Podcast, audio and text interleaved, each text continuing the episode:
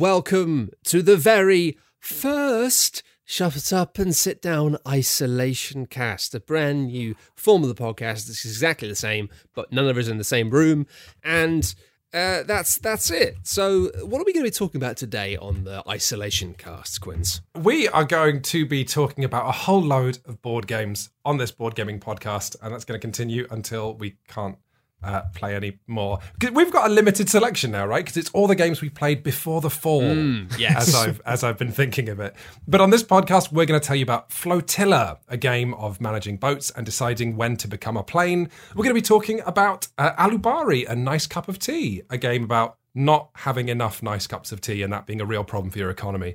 We're going to be talking about Tokyo Game Show, a fabulously demented party game. We're going to be talking about the Castles of Burgundy, the OG Castles of Burgundy that came out uh, nine years ago, which I played. Let me tell you, boys, still real good. We're going to be talking about Cairn, or as you two have been calling it, uh, Druid chess. Is that right? Druid rugby chess, I think, is what I've landed on. Druid, Druid rugby chess. And finally, we're going to be talking about some of the videos we've put out recently on the Shut Up and Sit Down YouTube channel, which have been our reviews of Wavelength and Unmatched. Mm. But first things first, I'm going to ask you two boys how you're holding up in isolation. You know what? I'm doing okay, Quinns. I'm surviving and I may be even thriving because let me tell you, I was born indoors and I'm going to stay indoors. I'm much the same. I should point out, uh, my name's Quintin Smith. Um, that was uh, the fabulous voice of Tom Brewster Hello. you just heard.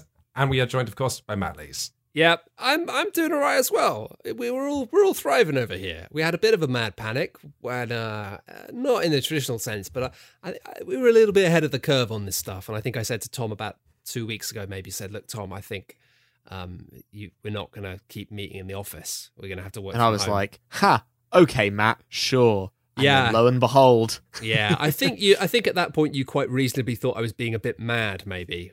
Um, but yeah, it turns out that everyone's really working from home now. So we got a bit ahead of the curve, and it meant I've, I've been able to sort Tom out with some technological devices such as a microphone, oh my goodness. um, it's so here. we can do things remotely. But uh, yeah, I have a lot of time just just repurposing my flat like I'm a like I'm a, like some sort of uh, when the what's it called when the military just come and take things. Um, Uh, War. Like requisitioning. requisitioning. I'm just requisitioning areas of my flat and being like, this is no longer a leisure zone. It is a business zone. This is no longer I- a cupboard. It is a streaming den. Oh wow! I definitely did a very embarrassing thing that I, I'm still not entirely sure what I did. But I was um I was running around, uh, not running around, not, not being irresponsible, but I visited a couple of my favorite shops um last week because I sort of wanted to kind of keep make because their local shops are having a tough time, right? And also I wanted to buy some supplies if I was gonna have to be indoors. Um, of course, in England, that's that's the case. If you've not heard the news here in England, we're being ordered to shelter in place, which is great. Um, but one of the things I bought was like from my, this little local chili shop, a grow your own chilies kind of starter kit. Um, so I've got a bunch of chilies now growing in my kitchen, and it's but I, you know. It does raise the question: like, did I think was this some primal hunter-gatherer urge to keep myself fed over, you know, the coming weeks? And if so, these eight like fingernail-sized chilies are like I'm not pleased with my survival. rate, let's put it that way. yeah, there's some Jack and the Beanstalk vibes going on there. Yeah, But you know, it's, I think it's good to have hobbies at this point. You know, it's it's good to have. it hobbies. is. Uh, I ordered myself a kettlebell just before they became more expensive than gold on, on Amazon because everyone. it's it's a funny thing of just trying to be slightly ahead of the curve on everything. Of thinking, what am I going to need in three weeks? Um, What do you think you're going to miss, Tom, uh, in three weeks? Oh, I mean, I don't know. I mean, I feel like uh, there's nothing I'm really going to miss because, I mean, when I say I was born indoors and I'm going to stay indoors, like, that's it's worryingly true how indoorsy I am. So I'm going to miss the the occasional time that I would normally go outside to the corner shop, and that's it. That's all I'm going to miss. well, that's that's embarrassing because Tom, I'm going to miss you because Aw. used to see each other most days, and now it's like Yeah. all telephone calls. Oh, it's They'll never catch on. They'll never catch on. I'm going to say something that's going to like maybe please our American listeners because it's kind of a British stereotype, but I am definitely going to miss going into a pub and having them pull me a really good pint, and then yeah. you know that that feeling of a tall pint glass in your hand, and uh, it being cold, Yeah. and then you take that first sip. And perhaps Like- topically, I'm going to miss board games and playing Yeah. board games with people. Got some fantastic things on my shelf that, you know what, actually, um, I'll give them a shout out here because we gave them a shout out in the news and it's it's a good thing. But Lone Shark Games are doing a thing at the moment where they're basically selling a lot of their solo games or games to play with small amounts of people for like uh, just above cost prices. So they're basically like doing them as cheaply as they can for people to be like, hey, if you're stuck inside, we've got some great stuff that's perfect for this. Let us ship you out stuff. And eh, the only real kind of trade off of this is they're, as part of this page where they're saying, hey, look, you can buy loads of our stuff super cheap. They're also uh, saying, hey, why don't you support the Kickstarter for the new Lords of Vegas thing? And and that's great. I got a copy of Up sent to me to, with a strict instruction to never play Lords of Vegas again without using Up. That was what Mike Selinker, the game's creator, is like, never play the base game of this without the expansion. Never do that ever again, which is quite a funny thing for a designer to say. But I really wanted to play that. I was like, Tom, we're going to play Lords of Vegas with Up. And we can't now. And no, no longer. So I- that's sad. I have. I just went and checked, and sure enough, within the Lone Shark Games sale, um, they are selling a hardback large book called The Maze of Yeah, Games, which is also by Mike Selinker. I got given a copy of that um, by Mike, and Mike's designed some great board games, but he told me this is the best thing I have ever done when he pressed it into my hands at um, uh, PAX Unplugged last year, and I played some of it over Christmas. It's really great. It's basically like a combination storybook of these two people trying to go through this crazy otherworldly maze, but every page is a puzzle and you have to flip back between puzzles. So if you're a fan of things like mazes and word searches and riddles and and you know kind of the kind of puzzles that you would get in a big book of puzzles, but just done really well, um, the Maze of Games will keep you busy for days. Um, really lovely thing. That sounds really cool. I'm gonna check that out. Yeah, it's cool. Well, I mean, oh no, hang on, I can't even offer to give you my copy because it's now full of the sort of insane pencil scratchings of like you know the movie Seven when they go to the killer's Sure. flat. Yeah, it's It's full like of solutions. That's what it's full of. yeah, solutions. But whereas in the movie, those solutions are like blood. My solutions are wrong. um, so, should we talk about some games? Yeah. So the first game we're going to be talking about today is a game called Flotilla. This is a WizKids production that comes in a outrageously heavy box full of bits of cardboard and wood and underwater treats. The premise of this game is absolutely fascinating. You are denizens of a basically rubbish trash city in the middle of the ocean that's all clumped together from bits and bobs, living and thriving on the open seas in a world of junk and radiation.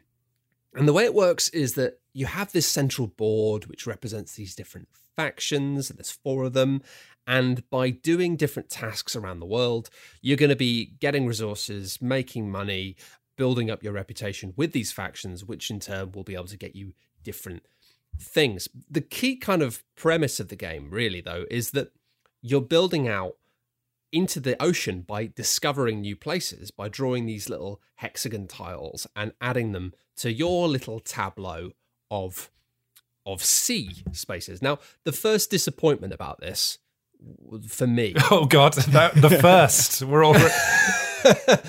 the first disappointment about this is that even though your tableau is kind of connecting to the edge of the central board, there's no connection between them. You are just building an individual space, so you can't go and muscle into someone else's sea. So it looks as if you're building this big kind of collective sea space. But you're not. You're building your own little board. It's just connected in the middle. And that's a very small disappointment. Don't get me wrong. Um, but it has an interesting idea in the fact that the first half of the game, you're going to be going out there, you're going to be building these barges, and you're going to be going and drilling and diving for stuff in the sea. And when you do that, you're going to be accruing radiation and you're going to be drilling up oil and good stuff. And then you're going to be carrying it back to your bases where you're going to be able to then sell that stuff on the market. And it has a market of variable prices. You buy some stuff, it becomes more expensive, you sell it, it becomes cheaper, all of that jazz. So it's got some interesting interconnected things. But the big twist thing is that at any point you can stop this process of going out uh, on your boats and You can you can stop playing the board game. You could just get up and leave. It's revolutionary. I if I'd known this nine years ago, shut up and sit down would be very different and not exist. I know it's great. Like you know, in this uh, our first of a few remote casts, it's the beauty of online conferencing. At any point, you can just leave. just press a button. Tom has you're not- already left. So it has some really beautiful artwork, some really cool, bright, colorful theming, and this sort of seemingly semi-central uh, idea in it is that there comes a point where you go, you know what? I'm done being an ocean person. I'm done going out there in my boat and dredging up things. Now I'm going to live on the big trash island in the middle. And at that point, your game changes. And effectively, the card system in the game, which you use to do your actions on your turns, is almost identical to um, Concordia's. Oh, really? Okay, so you have a little deck. Uh, you play cards that are actions, but then it's also an action to pick up all those cards again. Yes. And it's the same thing of when you pick them all up again, you get a coin for each of the cards you pick up, Ah. etc. You have a shared shop of things that you can buy new cards from. And there's points at the end of the game for having big sets of things, etc. The thing is, these cards are all double sided, which means that any kind of character you hire will have a function for the sea zone and a function for the land zone. Sink And- side and top side. Hello, internet listener. Uh, this is Tom from the future. Well, not from the future. It's going to be the past when you listen to it, but it's the future for me. Uh, adding a little note in here to say that we got it a little bit wrong. Uh, it's not sink side and top side, it's sink side and sky side. Top side refers to the discard part of the game. We got it a little bit wrong. Just wanted to put that in here because it feels like uh, the right thing to do. Have a lovely podcast. I know I did. Bye. I think That's the point. I was actually going to ask you, Tom. This is the point where you can come in and talk about some of the specific words and the theming going on here. There's a lot of like very specific lingo that you have to look in like a sort of comb through the rule book to find out what exactly some of these weird specific terms mean. But yeah, it's very strange. Oh, I kind of love that. I mean, designers have to be so careful with it, but sometimes forcing players to say words like "I'm going to go topside," you know, it really brings a theme to life. But of course, sometimes it's very annoying. Well, it I would think the bring the theme to life if going topside was actually like enjoyable, which for everyone around the table kind of felt like it wasn't something they wanted to do. And when they did it, it wasn't great. Like, Yeah. it's fun doing all the sink side stuff where you're going out into the ocean and you're going diving and you're you know bringing resources out of the ocean and slowly expanding your territory. And then when you go topside, it feels like you're playing you well you literally are kind of playing a different game, but one that's not as satisfying. Um, Huh. Mainly because sort of moving your little boats around the board and picking up cargo and stuff isn't sort of something that you get to experience the tactility of anymore. Instead, you're sort of just pushing the barrels up and down on the stock market. Because when you get not stock market, sorry, the just the resource market. Because when you get the when you get um when you go topside, you've got much more power in pushing that to um barrels up and down when you buy and sell them. And you actually get points for pushing them off either end of the track. So if you sell a barrel when oh god, this is where my brain starts melting because I don't understand how supply and demand works. Um, but Not you- like this in the real world. like if you completely destroy a market by yes, over over demand or under demand, you don't usually get rewarded. for that. but you do in this game if you ever yeah if you ever make something so in in demand or so bountiful in, in supply over what the game will let you do if there's you know there's barriers at either end if you push against those barriers you get points for it which is kind of fun Oh, okay. So, so if I've got this straight, so uh, Flotilla first has you playing a sort of resource management game, buying and selling things, expanding these hexagons. But at any point, you can say, "I'm playing a completely different game now." You can leave that game behind. You can become a. Pla- you can live in the city rather than being a. you can person. live in the trash zone you can build in the trash zone I have been in the trash zone for many years. It's, uh, no, so but but so what is the game then when you when you um, move on into the second stage? And also, do players have to at some point switch games? No, they don't have to. You don't ever have to switch. Um, but it's probably advised because the way that you win is by getting points. You get points by doing basically like similar to Concordia. Kind of everything is going to get you points in some way or another. Um, and one of the main things are these objectives. And there's only three of each objective for each side. So there's three objectives for the sink side players to complete, and then when you go top side, there's three new objectives. Oh, that's cool. And the main thing that you do when you're top side is you're building the, all the tiles that you had, like the explored ocean tiles, you flip those as well, and now they're city tiles, and you add them to the big trash pile in the middle, and you're trying to like make big zones and score points. Um, the problem with that that I found, because the thing is, Flotilla is a game that I think sounds really cool, and then I- ends I'm- up, I can confirm I've been sat here this whole time being like, this sounds awesome. and maybe Yeah. it'll, it'll be your bag, but we didn't think it was our bag because that second game felt a little bit random. Because you kind of flip over all those tiles that you had in the ocean, you go, huh, I've got three red cities and one blue city. I guess that's kind of useful. And it's like, it's hard to keep those two strategies in your head, like what you're doing on the sink side and what you're doing on the top side, distinct, if that makes sense. Probably I not. think it's it's it does make sense, and I think that I think that there's so many interlocking systems that sound really cool here, but it, it doesn't really hang together too well, and I think it is because of this shift. You know, it's it's the fact that you go from really the key thing to understanding this shift, I think, is the fact that in the first half of the game, one of the mechanics, which is quite exciting, is whenever you are drilling for stuff, you roll a handful of chunky dice and you get the resources on the thing. But if you get like too many of these bad symbols on the dice, then you actually then can't drill in some of the locations you're drilling in ever again. So it means that you're having to then explore and expand and find new areas so you can then get resources. And it's actually a really exciting mechanic because it's this idea of like you can just have tremendous luck or tremendous bad luck. And it means uh, it's okay ish because if you completely just ruin it, you can always just switch to the other game. So you can go, you know what? Like, this has gone terribly for me. I'm just going to stop trying to do all this and I'm going to be the first person who starts getting into the other side of it. Which, okay, seems cool. But the problem with that is you get all of this risk, reward, and excitement of uh, pulling tiles out of a bag and where am I going to go next? And oh, am I going to get like eight or nine barrels of oil or am I going to get none and everything collapses, which is exciting.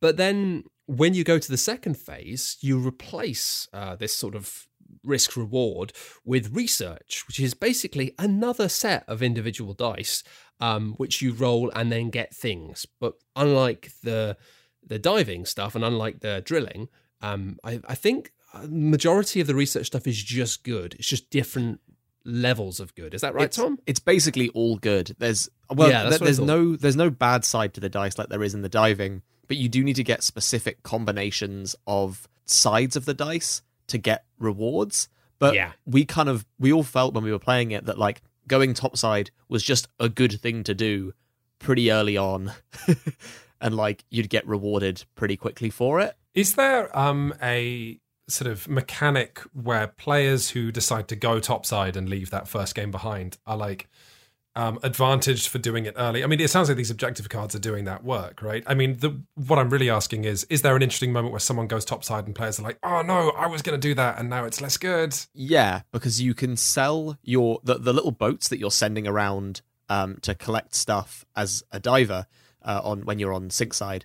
When you go topside, you sell all those boats and you get some money for it, and you can potentially get quite a lot for each one. I seem to remember. So there is like I think, a bonus yeah, where yeah. It was like once someone went topside, I was like, ah, I might as well just spend a little bit more time on sink side because they got the big bonus for selling all their boats. But it's just the fact that as soon as you do go topside, and it might not even be topside, it might be sunside, because there was some annoying thing, like the card on the top of your discard pile was called like topside or something, and then the, Oh, yeah. it's like there was some really like this is confusing.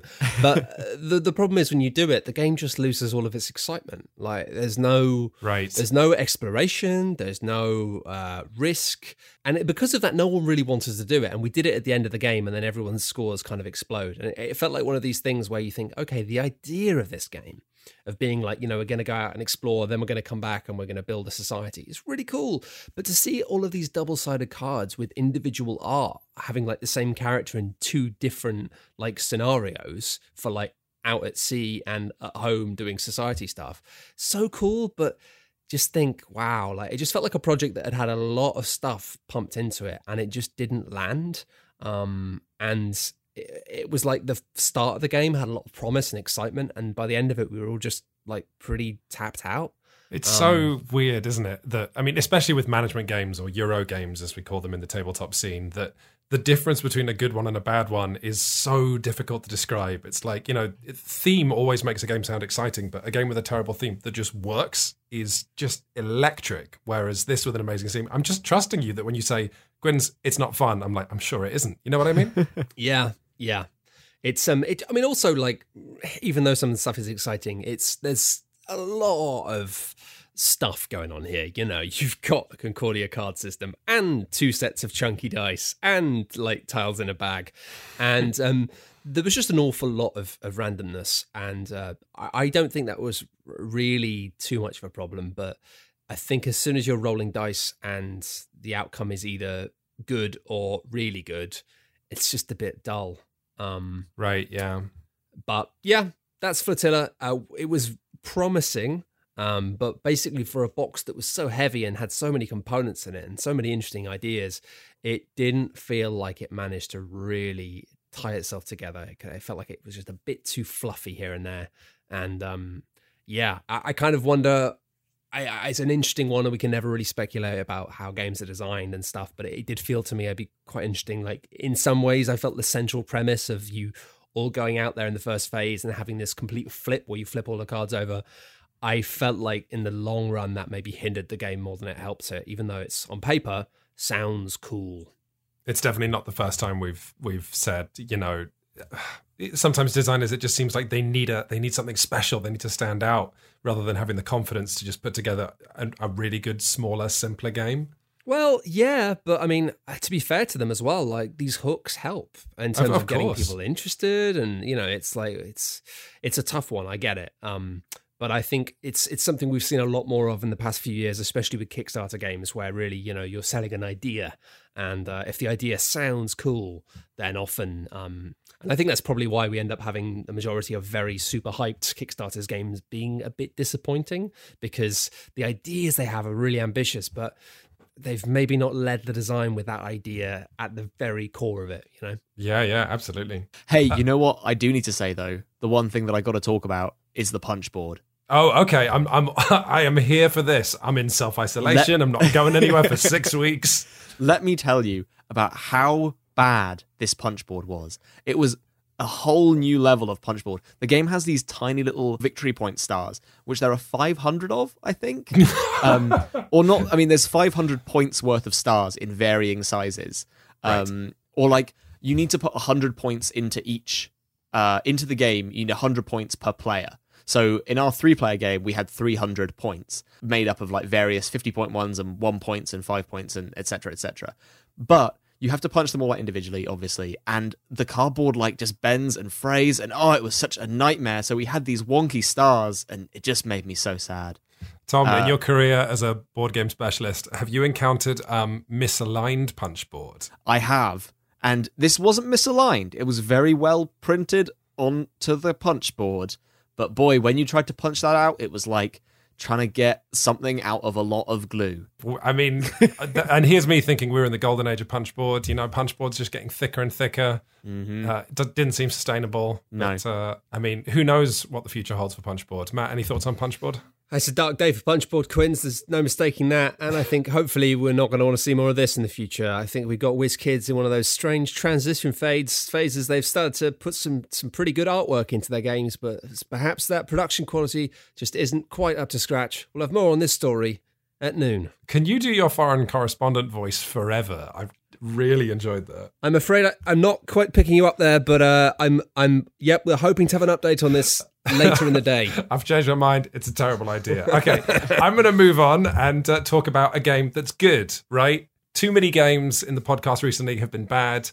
It's not always going to be the case. It's I not pl- our fault. It's well, I mean, to some extent, it is. Anyway, uh, I played Alubari, a nice cup of tea by Studio H. So this is a game about um, building a railroad in sort of British colonial India. Uh, not going to go off on one about colonialization this time. So this is based on a game called Snowdonia, uh, which was about building a railroad in I think Wales, uh, and now we're building a railroad in India. Um, Players are tasked with not just building the railroad, though, but uh, building the little towns that uh, are going to crop up as you're building tea plantations as well. So you're simultaneously building railroads and towns and developing tea plantations. And this is, I would say, an absolute case study of a worker placement game that just gets everything right. So worker placement is this system where players have a little pool of workers and then you take turns putting your worker on a very limited number of spaces. So if you want to, you know, excavate a tea plantation, that's you doing that. No one else is going to do that. If you want to get some iron,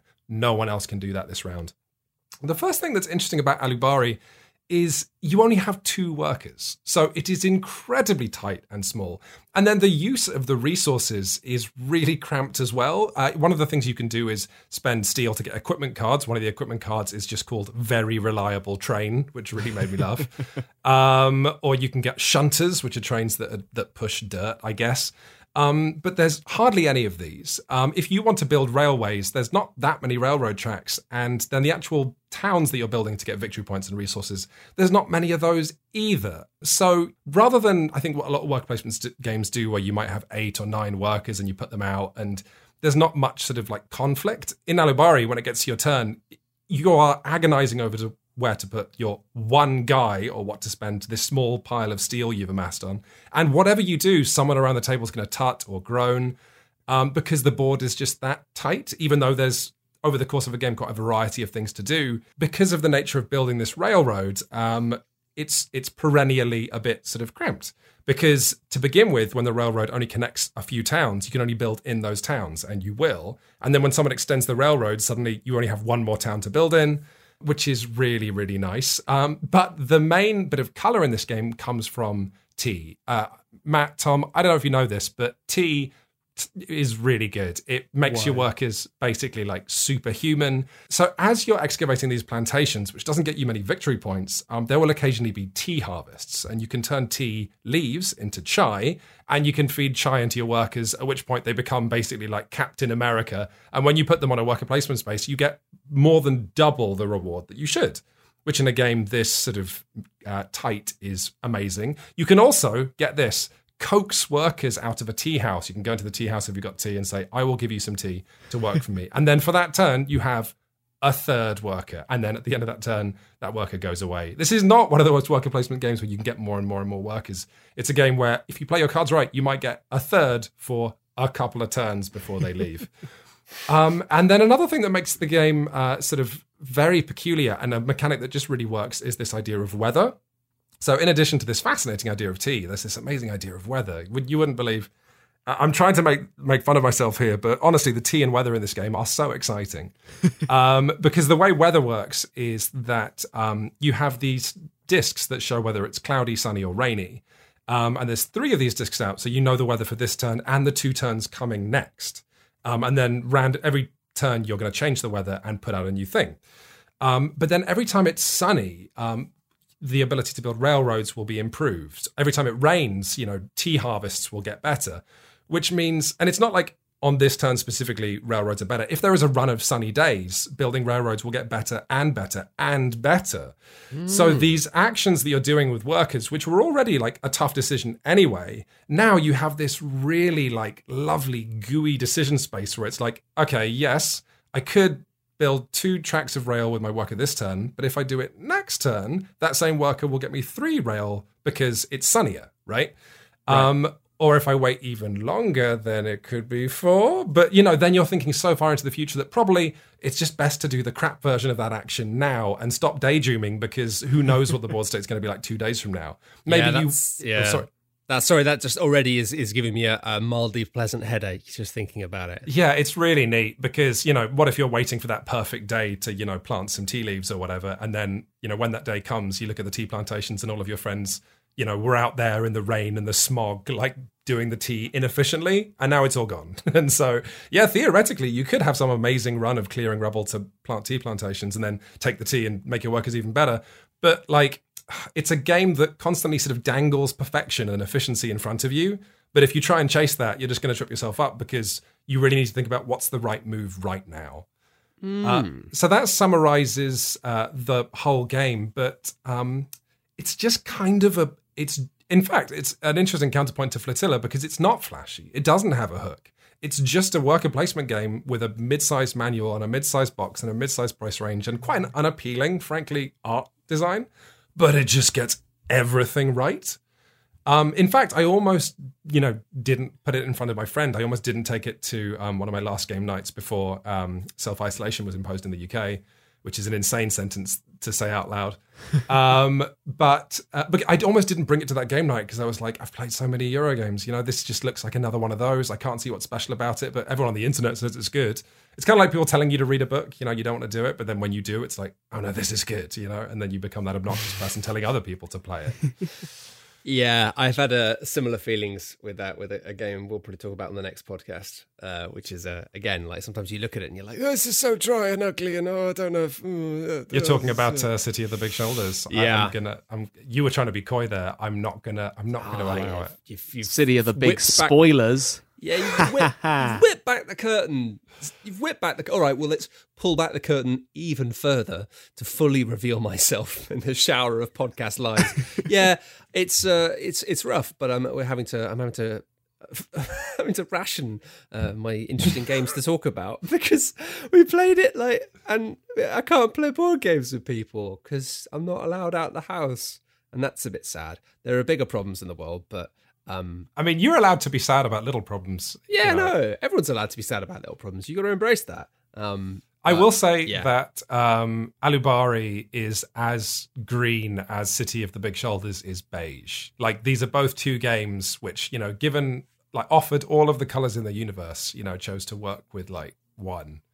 Um, and it's kind of a bummer for me because um, specifically within Alubari's like theme uh, of you know Indian tea plantations, there's a lot of um, sort of local thematic art that you could work with. You know, the, I can't. Uh, Raja of the Ganges is that one. There were a few Indian themed management games that came out a while back, and they really like drew from the fact that Indian culture is so colorful and so varied. And then Alibari just essentially doesn't look too different from a game about building a railroad over a mountain in Wales. Um, you know what I mean? Um, and that was that's something that uh, that had me wishing when we played it. Like you know these Euro games that are getting deluxe editions now. Mm. Um, the Rococo deluxe editions just coming out. I would love to. I, I, might even keep in my collection a deluxe edition of Alubari and Ice Cup of Tea if they got in uh, a very good artist who really put some love into it. But yeah, uh, that is Alubari, a nice cup of tea. A nice cup of tea. Hey, Matt and Quinns. You've Hey, just Tom. heard a sting, right? You've just heard a sting, then. Yep. Yep. We're going to be in. Was it was it actually the sting from the It police? was, or it was the sting from the police made us an audio My sting just for our podcast. If you if you listen to it uh, reversed and slowed down, it's just him chanting his name three times into a saxophone. He loves Um, doing that. He loves doing that and having tantric sex. They're the only two things he'll do now. The I was only sat, two things. I was sat at my desk thinking, "Oh, great! We've someone's mentioned Sting. How long? And can we just get get away? Because I just hate hit the idea of Sting having tantric sex, and it's always in my head. it's always in your head. The idea yeah, it is. How is it your not in yours? The idea of Sting oh. having sex for like seven hours or whatever. is this like hold on, is this like a known thing that I've missed? Yeah. Like, oh, is it really? Okay. I'm not making it up. I'm not like just just saying weird things. okay. Um, uh, that's- Sting he is a tantric sex aficionado, huh? He got really into it. Um, uh and maybe he's not anymore, but it's like I never used to. I never used to understand that. You know, there's celebrities getting into weird stuff, and then you realize that they they only hang out with other celebrities, so they all end Yeah. up being like super weird. Um, so yeah, Anyway, that's so fun. The game that I'm going to talk about is uh, Sting Tantric Sex No, no, Simulator. no. That's a Kickstarter game, right, Tom? Yeah, it's a, it comes in a big a big box deluxe edition, and it comes with a life size model of Sting for you to practice with. What are the components like? Stop! Stop! Abort! Flip the switch. The punch What? board is terrible. Oh boy. Uh, okay. Um, How much what game are you going to tell us about? I'm going to talk to you, Matt and Quinns, about Tokyo Game Show, a little small box from Jordan Draper. It is pretty good. I really enjoyed my time with Tokyo Game Show. Let me paint you a picture of what comes in the box. Firstly, you're going to need to picture six plastic wristbands. And now you're going to need to picture a load of assorted scoring discs, uh, some weird dice, some cards, and some more discs. And that's the whole game plus manual. Here's how it works. Um, everyone puts on a plastic wristband, and that's their player color for the rest of the game. And then the games master puts on his special games master badge, which is glow in the dark. Then everyone is gonna he's gonna draw some cards from this big deck of like 60 games and they're all like WarioWare mini games and everyone has to then play those games and they score points based on the individual conditions of that game. So it's like a box of just 60 mini games that you string together however you fancy. These mini games range from medium good to very good with a few bads in there. Um, it's a weird mixed bag, and as long as your group is like relatively patient to play a couple that are like a bit weird, you'll probably have a good time with it. So, for example, one of the highs, one of the best games that was in there, uh, was called Ghost Stories, uh, which involves you taking the 12 glow in the dark discs and putting them in the middle of the table, turning out all of the lights, and then everyone then has to tell a ghost story, and whoever tells the best ghost story gets a point. But the ghost stories are ones that you've just got to invent about like a specific ghost and how they died, and they have to be really short. It's ridiculous. Like it's so silly. Just everyone screaming at you their their stupid ghost story. Like because everyone just talks over each other with telling you about like evil evil Ken, the ghost that died. You know, uh, meeting up with Sting or whatever. It's so silly. Like Oh gosh. it's such Wait. a bizarre mini game. T- I want to hear more. I want to hear more. Uh, what about uh, Wet Ken? Wait, did I say Ken was the last one? Wait, one? no, I don't want to hear ghost stories. I want to hear mini- Uh, Wet Ken. Ooh, one I that- definitely don't want to want to hear Too about. Sting or Wet Ken or what they did together. Oh, how they died. Yeah. So uh, another mini game. Uh, all the best ones are the ones that involve the glow in the dark discs. Um, not just because they glow in the dark, but one of them is you get the discs, you tell everyone to leave the room, and you just hide the discs around the room, and then everyone just has to run in and find them. Um, there's a game where the host of the game show has to imitate an object in the room, and the first person to guess gets points. Um, guess what object they're imitating? That is. Uh, oh, that's good. there's just so many of them, and they're all ridiculous. Oh man, I'm trying to remember more. Um, no. This sounds absolutely amazing. but it's great because you can just shuffle that deck and just draw some games at random, and they'll probably be good. And if they're not good, they're funny. And it's just like it's such a wonderful like box of just stupid nonsense. Like we put some uh, some Yellow Magic Orchestra on in the background, and it got very like sort of hyperactive and bizarre. Because most of the games involve like getting up and doing stuff. Um, it's it's good. I really enjoyed it. This sounds superb. And did you say that one player is like not on the team but is just hosting? Yes, they're just the Tokyo Game Show host, and they've got a badge, and they wear it with pride. Oh, I love that so much. I mean, it's been It's so pointed out by the Shut Up and Sit Down fans that, of course, you know, we like games like that and Blood on the Clocktower where there is a role in the game which is like, look at me. Um, Yeah. Because that's, you know, who we are. There's no getting away from that. But um, I love that. I, Yeah. I really it's, give it, letting someone sort of like try and wrangle a party game like that, especially one that can get that raucous. Yeah. Kind of makes sense. we came up with uh, in one of our games we sort of just determined that the house rule is that cheating is allowed as long as it's funny um, which Yep. works so well because it's just like then the game becomes all about bribing the judge and i was wondering if there were ways that like you could integrate the judge being able to earn points but then we're getting ahead of ourselves and making a some modded version of tokyo game Oh show wow! Like in like the judge is like the vagabond from Roots. Yeah, absolutely. Uh, a renegade doing their own thing. But it's it's really like I don't know how much longevity it has in it really, but like as just like a random party game, one of the ones that we played before full lockdown uh, in the UK, it was such like a wonderful like burst of energy um, to get to the table. So that's Tokyo Game Show, Jordan Draper. It's very good. I really like it. Wow, I might actually have to go and get myself a copy of that uh, after the the thing. Uh, shall I talk a bit about the castles of Burgundy? Mm, how are they? The castles of Burgundy uh, are alive and may or may not be full of COVID nineteen uh, at the time of this podcast. But the, in the board game, probably no COVID nineteen unless you've sneezed at it. I don't know. Um, this was. Uh, I dug this out because there was a comment on the last podcast saying, you know, oh, shut up and down, just talk about all these new games and they're not often very good. And where's the passion of the early episodes? And I was kind of inspired by that to go and take a game that I haven't played in a long time that I am or was passionate about and see if it holds up.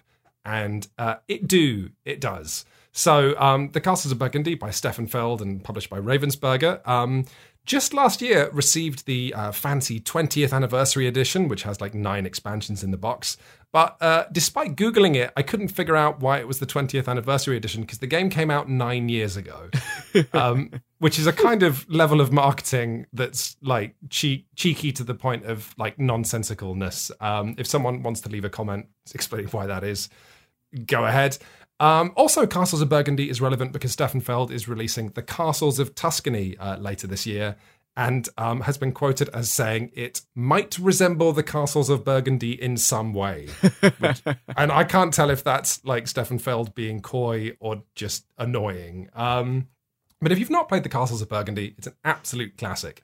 Uh, I, am going to describe this like how Tom described Tokyo Game Show. Um, you imagine you two a box. It's about the size of um, the, it's the dimensions of like the door of a microwave, but Ah. a few inches deep.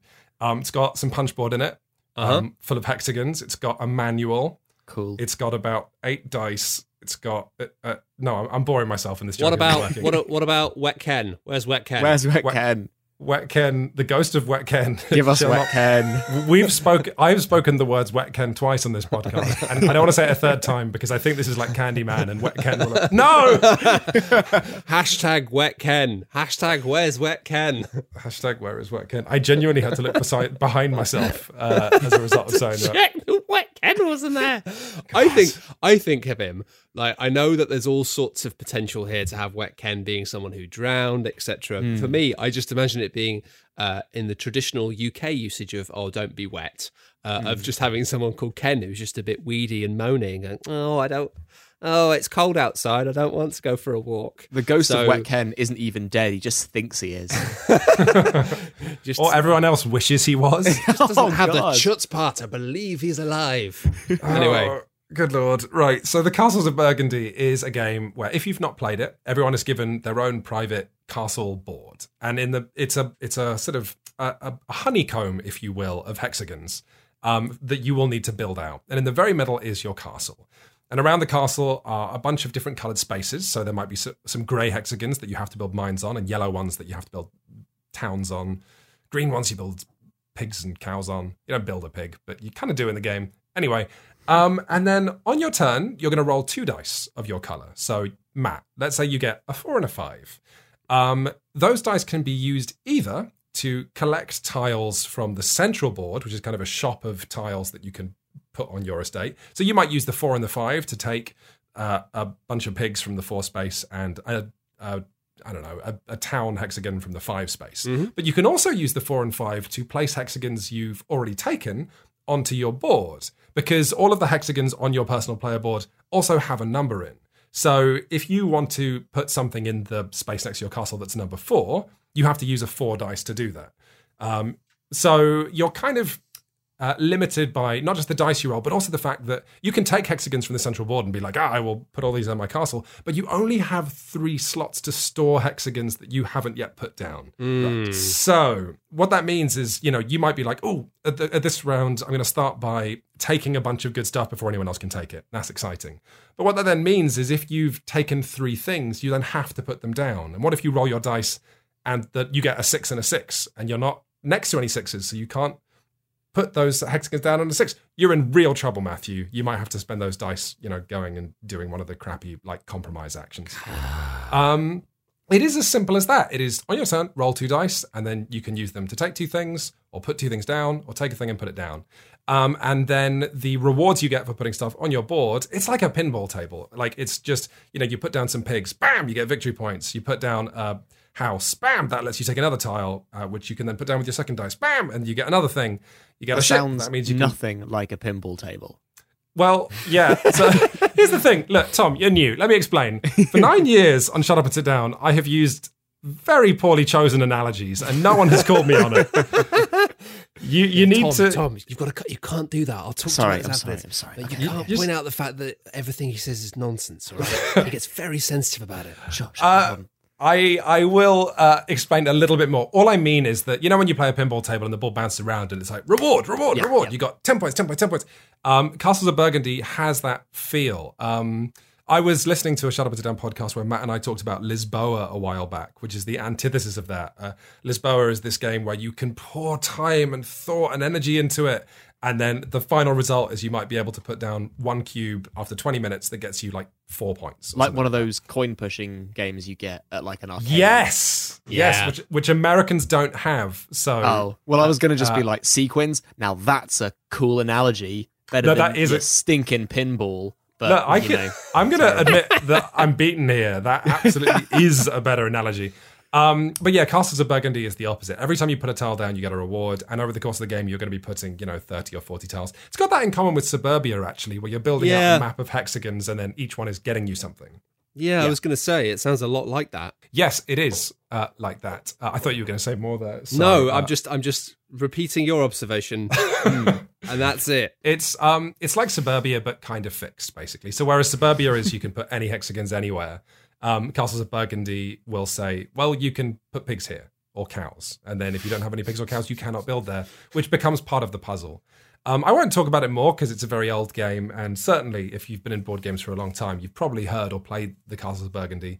But I'm here to say um, it's good. It's still really, really, really good. I play. I took it off my shelf of my collection of 100 games. I played it. I put it back on my shelf because it's still in my top 100 games. That's Still there. commitment. It's That still is there. commitment. That is commitment. I've got to be honest. I've got a few things in my collection that I wish I had. Uh, I had uh, uh, given away or sent away or before the the lockdown, and more importantly, I've got a few things I got rid of that I wouldn't have gotten rid of um, if I'd known that I was going to be spending so much time. A la moi. Here's a sort of social question that I have been wondering about for you know about like the last week since we went into like um isolation. I don't know how sort of what, like good citizenship it is to be taxing the postal service. I've got packages that I could send out, but I'm like, are there Mm. couriers needed for to do other things? I think it.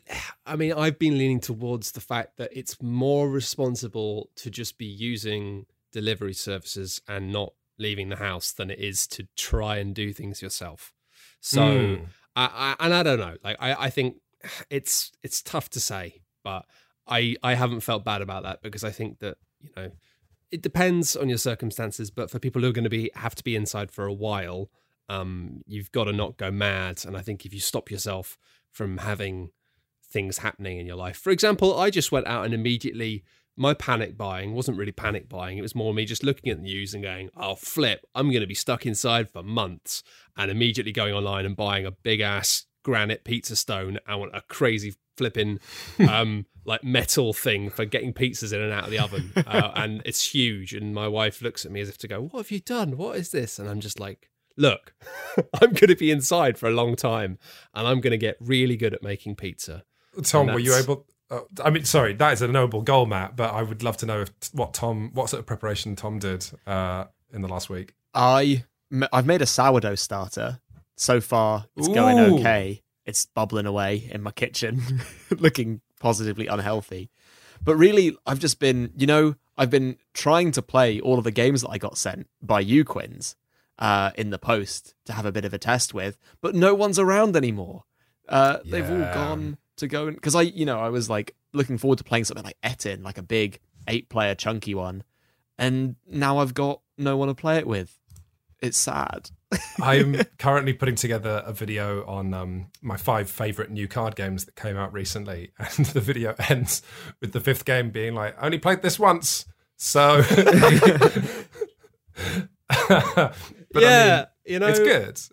Yeah, it's it's we actually uh, I put up a an update video on our YouTube channel this week on behalf of the whole team just to get something out there um, to sort of explain what's going on. And it's not a big deal but for those listening it's it's going to be a, a- a strange and bumpy couple of months minimum for Shut Up and Sit Down just because we do love reviewing games but we can't really play them together at the moment. And so because of that uh, we are going to have to be doing things a little bit differently. And that may have a long tail effect as well because there's lots of games now that would be going into production or would be getting shipped out that aren't so um, we're going to be doing some different stuff i think Quinns, you're thinking about looking into um, maybe some print and play stuff maybe some solo stuff Yeah, solo stuff definitely, print and play stuff um, probably. Um, but yeah, a lot of people online are sharing all kinds of fun um, printy solo-y things. Hmm. Um, And you, Matt, are looking at some board game apps, I believe. Yeah, we're going to be looking at some digital versions of board games uh, and uh, which ones are fun to play online. So, hopefully, going to be re- revisiting a lot of old classics again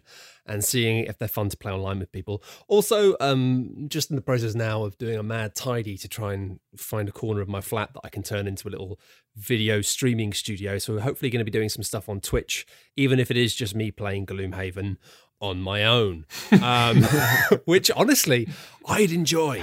That sounds Um, pretty good. Although I have heard that you can just yeah you can post people the deck of cards and then they can play remotely, but I still think it wouldn't be the same. But we'll see.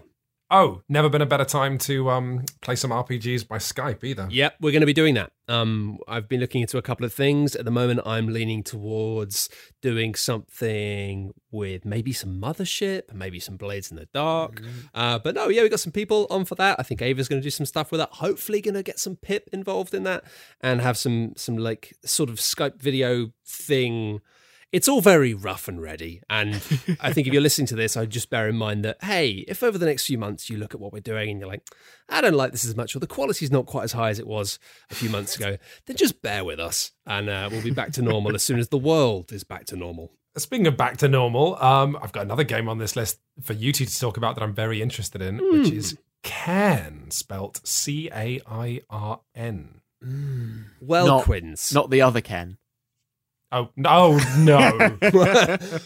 now we're playing Wet Can. Uh, can you believe it?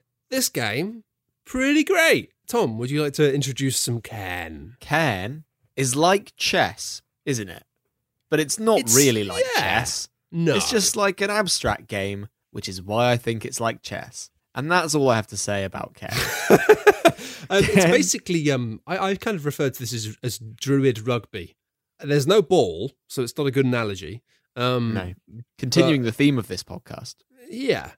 But effectively, what you have to try and do is get your pieces to the other side of the board and get them to hop off the edge of the map. And then that gets you a point.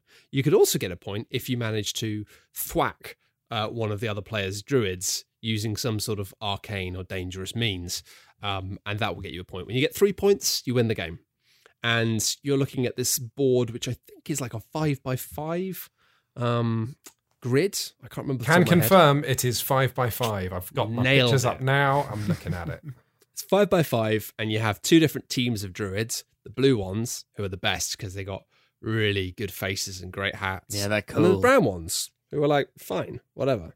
Um, and the way the game works is you take it in turns to move a druid or do a thing. And there are three actions you can choose from at any point in the game, and they're communal. Um, and it seems odd to say communal, but it's because these actions actually flip.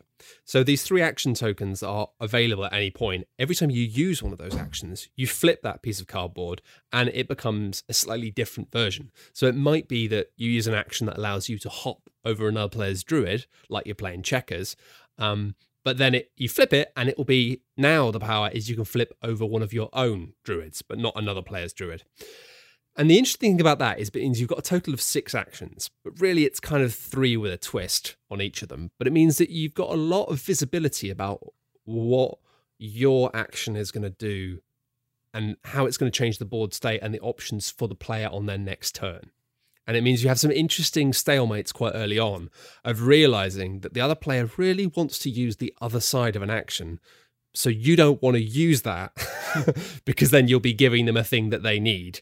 Um, and vice versa. If they use it, you might want to specifically use it just to get it to the other side.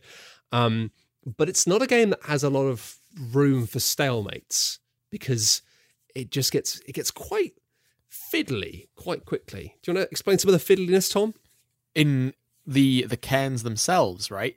Which Mm. so if you manage, I think it's if it's if you manage to take another po- opponent's piece, which is by boxing them by forming a line, uh, which can Yeah, either be there's- horizontal or diagonal, perhaps, if I remember yeah, correctly. mu- it's much like the um, the Tom only played this once. I've played it three or four times. um, uh, uh, basically, much like the actual action, there's a criteria for uh, wiping out an enemy druid, and that also flips every time you happen. It happens, and I think it's like you have to have in a line friendly druid, friendly druid, Yes. and an enemy druid, or you have to sandwich them in the middle. So it's like friendly druid, bad druid, friendly druid. So you've got that kind of chess thing of trying to avoid being stuck in certain shapes because otherwise you're going to get wiped off. They'll get a point, but a new cairn will be added to the board. and they add some crazy powers, which if Oh, you a- stand on, they give you a cool thing. so Is like a cairn like a, a druid graveyard? It's, like, a pile of rocks. It's like a pile. of Okay, I'm going to Google this while you guys talk. but the the way that those uh, start introducing, like they just speed up the game exponentially as each one gets added because you start like the the basics of the game are so simple that you can kind of math out each possibility pretty quickly. And what you were saying about there not being much room for stalemates is really true because you can kind of say, right, I can't do that one, I can't do that one, so I'll have to do that one, and then you do it, and then if you make a mistake, whatever. But like there's not much room for AP as far as I'm aware. I mean, I took a while on my turns, but you were zipping through them, if I remember correctly. I'm fast and loose with these things, but yeah, it's. I think it's every time anyone scores a point, you add a new cairn. It may be that when you get Yeah. a person over the line. So the interesting thing about these is the first game we had, the game I played with you, Tom. Uh, nothing too wild happened with these. The power on the cairns we had on the board was, I think, if you step on this cairn, then as part of that same action, you will then get to move another friendly piece one Yeah. space, Or, or when you step on this cairn, you can move another cairn or something like that. Yeah, so you can move the location of a cairn. And there's things like step on this cairn and you immediately teleport to a different cairn. Or step on this cairn and you'll immediately be able to move an enemy piece. But then some of them are absolutely bonkers and they chain together, which means you'll step onto a thing, you move one of your pieces, which will step onto another cairn, which will shift another piece back, which will then leave Oh, you in the- oh, wow. Yeah, right, right. So it, it becomes this thing of there's no AP initially, it's just light and fun, and then it gets complicated. And really, it's fascinating for a number of reasons. It's fascinating partially because, like, a it's not it's not balanced. You know, it's not it's not fair. Um, and I've had one game of it whereby one of the early cairns that appeared was just a cairn where if you stand on it, then um, your piece gets banished, just like just gets knocked off the board. Um, and it was in a position where basically that combined with another one, another cairn that I had both these on my sort of side of the board, really. But another one which I had great access to was if you step on this, then you can immediately move an enemy player. And it meant that they couldn't come anywhere near this cairn, which was kind of to the right hand side, but still kind of middle of the board, because then I would just immediately walk them into this black hole. Oh And- god! And it just meant I won the game really quickly. But So do that- you so in a game of like because chess is obviously known for being a game of perfect information. If you're going to eliminate a piece, do you know the cairn that's going to be placed on where they were? Um, no, there's an option of two that you can place at any point. So you'll know which you'll get to choose one of the two. Um, but you you don't know which ones are going to be coming next. And I think one of the Right. cairns was simply like replace this cairn with a random cairn or something. I can't, I can't remember if that's the case. I'm I'm a little fuzzy on some of the specifics, but but basically uh, the the core of it is you're basically playing chicken uh, with your own brain because the games don't last very long which means if you have a game where like you just look at it and you go you know what i can't do anything here you've won it's not a big deal. It they, they only last like 10 minutes. You can get through a game in five ten minutes. So you just play again. But the thing that's interesting about it is if you have a game where it's really kind of going on and you end up having it's like two all who's going to get the third point? Because you've then added i believe this is the case you've added then four new cairns to the board um it's just bonkers. And it means that really you're just looking at it trying to work out the best move trying to avoid giving the other player any room and really it's just it's a game of chicken. It's the first player to mess up. It's like it's just a thing of like as soon as your brain can't quite handle the puzzle you lose. And that, uh, honestly i really love it because it's like a it's an escalation of complication that then just becomes a thing of like how for how long can you keep this complex puzzle in your head? And if you lose it it's over and that's quite satisfying to not have that thing of being like oh i didn't see that oh and now i've got to play for 40 minutes you know it's just like oh, i didn't see that you've won well played it's like a game of of like lots of random scenarios that keep it keep it quite fresh and quite peppy, and you can play three or four games in a row, and it's still a lot of fun. But at the same time, there's no trudge to it. It means that the the pivotal point is the end of the game. There's no like lingering death. That's really interesting. Um, and I guess, you know, one of the big problems with chess is that, you know, it takes so long to sort of start with all the like, you know, nerve wracking early moves. And then when someone starts losing, it takes so long to make sure they have actually lost. And this seems to solve both problems by being so quick to set up and start and then, mm-hmm. you know, very rapidly approaching a conclusion. I'm just looking at a picture and I've been staring at it the whole time you two have been talking. This just looks great. Yep. It is. It's really great. It's like it's a lovely little box. Uh, as usual, my only real complaint is like could have been even smaller. Um, for what's in the box, it's it's pretty pretty basic. But uh, yeah, it takes like a couple of minutes to teach, and it's one of those things where like it starts off super super simple, and cosmic style, you might have a game which is pretty simple, or you might have a game which is hellishly complex. Although it does actually, as I should say, it has like some some little marks on some of the pieces so you can choose to play with just the basic powers at first and then step up to the more kind of crazy ones later. We're just going to close this um, pod beast out by, uh, or hunt this pod beast down. No, none of this works. Uh, by like talking about a couple. Pod beast down. That was good. Uh, Oh, thanks, let's, Tom. Let's kill this pod beast with a big gun once and for all. No, no, no, no, no, no. Kill it with love. Um, yeah, okay. as, as Ex- usual, execute it with love. We're going to execute like the, the pod mm-hmm. beast by talking about some of the videos, uh, right?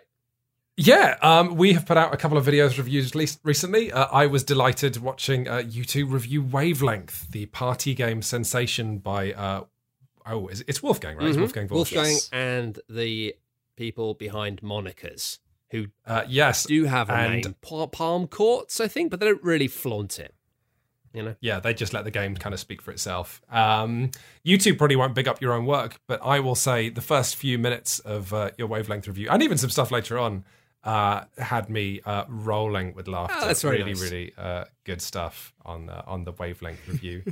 Uh, I got to I got to play wavelength uh, just before um, everything went down over here, and had it, I encountered a it's it's really all about figuring out what the ends of the scales are, right? And then having having long discussions about, um, you know, it, on a scale of hot to cold, you know, what is what is the top of the yeah, scale? What exactly, is the hottest thing? Exactly. What is the coldest thing? Yeah, yeah. Exactly, because uh, people will be like, "Well, a hot water bottle would be right at the end of the scale." And you're like, "No, what about the sun?" yeah, right. I mean, it's a whole game powered by uh, powered by that. But do go and check out the wavelength review. You've probably heard of it because you know good lord, everyone's been talking about it, but there's a reason everyone's been talking about it. And if you want to know what that reason is, do go check out that video on the Shut Up and Sit Down YouTube. And I feel like, honestly, it's a game you could play quite well with Skype by just having everyone closing their eyes and one person looking at the thing at a time. Um, yeah, I don't know. I feel like it's not an impossible for a, a, a uh, web stream game someone's been I can't remember who it was, but someone's been streaming it recently, right? Was it Actual was streaming it? Yeah, Actual Lol has been doing some kind of like uh, streamed game shows from uh, his house, which has been quite sweet. That's very cool. Um, anything to add after the you know the feedback from the wavelength review? I just want to say, to, I just want to say to all the haters, I'll kill you. No, I, I, there weren't really any haters. I've got, I've got nothing to add. Um, I, I, I think it's a really fabulous thing. It's maybe unfortunate timing for a, a, a big hard plastic device that everyone touches uh, to be landing in the market, but definitely one to keep your eye on um, for for the afterworld that we inhabit because it's a, it's just a beautiful thing, a beautiful box, beautiful production. I've got a lot of time for it. I love it. Um, I uh, I I don't mean to do the game down, but I do think my favorite thing about it is the box. Yeah, no, I don't think that's doing the game down at all. Like the, the components are gorgeous, even the colors of the stripes around the outside of it. It's the only game that I've left on uh, my coffee table in my flat over the past six months that my wife hasn't moved. like she will allow that to sit in a sort of space rather than being like, "Can you tidy up your stuff, please?" Um, which I think says a lot. Wow, she's accepted it into into the the sort of aesthetic of the living she's room. That's lovely. currently using it to prop up her laptop because it's not quite the right height. So that's oh, nice. that's good. It's, uh, board games can have a useful use within these difficult times. Uh, yeah, not. You might think that board games would be useful in quarantine for things other than hanging laptops on. It's not true. Uh, I did a video review, however, of another game with nice fonts. How's that for a- a, connection Yeah. between those games? Because uh, you two reviewed Wavelength, and I reviewed Restoration Games' Unmatched, um, which has uh, been sort of like coming out uh, steadily over the last years because it's a collectible game. Um, the first set they released uh, allowed you to take control and fight as Alice in Wonderland, Sinbad the Sailor, uh, King Arthur with Merlin as a kind of feudal tag team partner, and someone else who I can't remember. I'm sort of out of copyright. Uh, I think in the review I call it the the bargain basement of uh, out of copyright uh, characters. But since then, they've released a Bruce Lee pack, they've released a Jurassic Park pack, they've released a pack that has Bigfoot versus Robin Hood. So you can have like Bruce Lee versus King Arthur, you can have the Raptors from Jurassic Park versus, versus you know, Bruce Lee. Um, just just fight Bruce Lee against everyone. Uh, that's that's one thing you could do. It's really good. I'm I'm rambling, but um, it's really very very good. In the review, I point out that it's so simple. I can teach the game with a single breath. Um, Wow. It's wonderfully collectible um, uh, because, you know, if you want to try it, just buy one of the 20 kid sets, do Robin Hood versus Bigfoot. Then if you like it, you can buy more. You can mix and match maps and characters. Um, it's mostly designed as a one versus one brawler, and it's really great for that. It's just, you know, 15 minute popcorn fun. But if you want something a bit more complicated and a bit more involved, the two versus two game is really pretty interesting because for a game with um, player elimination, you know, you guys have played video games before. When you've got like when you're fighting two things, obviously focus all of your attacks on one thing, so it's dead, and then it's not causing damage to you, right? That's that's the mathematical way to do damage per second. Um, but in unmatched, because it has movement, um, it becomes a very difficult thing to solve. Where it's like, okay, let's go and beat up, you know, Robin Hood. But then if Robin Hood starts retreating, it becomes incredibly costly to sort of chase them. And so you get this dance of four characters all pursuing, you know, one person who's been designated as the person we are going to bully this game. Um, Is that fun for the person being bullied? Oh yeah, because movement in unmatched is really easy. In fact, um, because you can do, you get two actions on your turn. One of which is to attack. One of which is to uh, scheme. I think, which is like play an event card. But the third thing you can do is draw a card. But drawing a card is how you move, which means um, if players are chasing you and you're running away, you're going to be drawing cards, which is going to turn you into a beast. Um, because for the, as long as you're moving and not attacking, then you'll just have a massive hand of cards, and then you'll become so scary they might not want to chase you anymore. That's cute. It's nice. Um, but the thing I bang on about in the review is Unmatched has because it's produced in collaboration with Mondo, um, who mostly are well known for making movie posters. Or Matt, you played um their The Thing board game, um, yeah. a few dozen podcasts ago. Um, they have made Unmatched just such a beautiful game to look at. And it, I, in the review, I say if you're on the fence about trying it, I'd almost push you off that fence and tell you to buy it just to support the art because you know the font. I mean, Matt, if if you, I'm gonna at some point show you the manual for Unmatched because it's the nicest bit of layout. I bet. I bet. I mean, having watched the review, it's like some of the art in that is just gorgeous. Some of the graphic design is just slick as hell. Um, that stuff is always, always great to see. Yeah, absolutely. Um, so yeah, uh, you can go and check out my review of Unmatched on the YouTube channel. That is our YouTube on the channel. youtube.com. Check The it out. Internet, YouTube. It's a great website.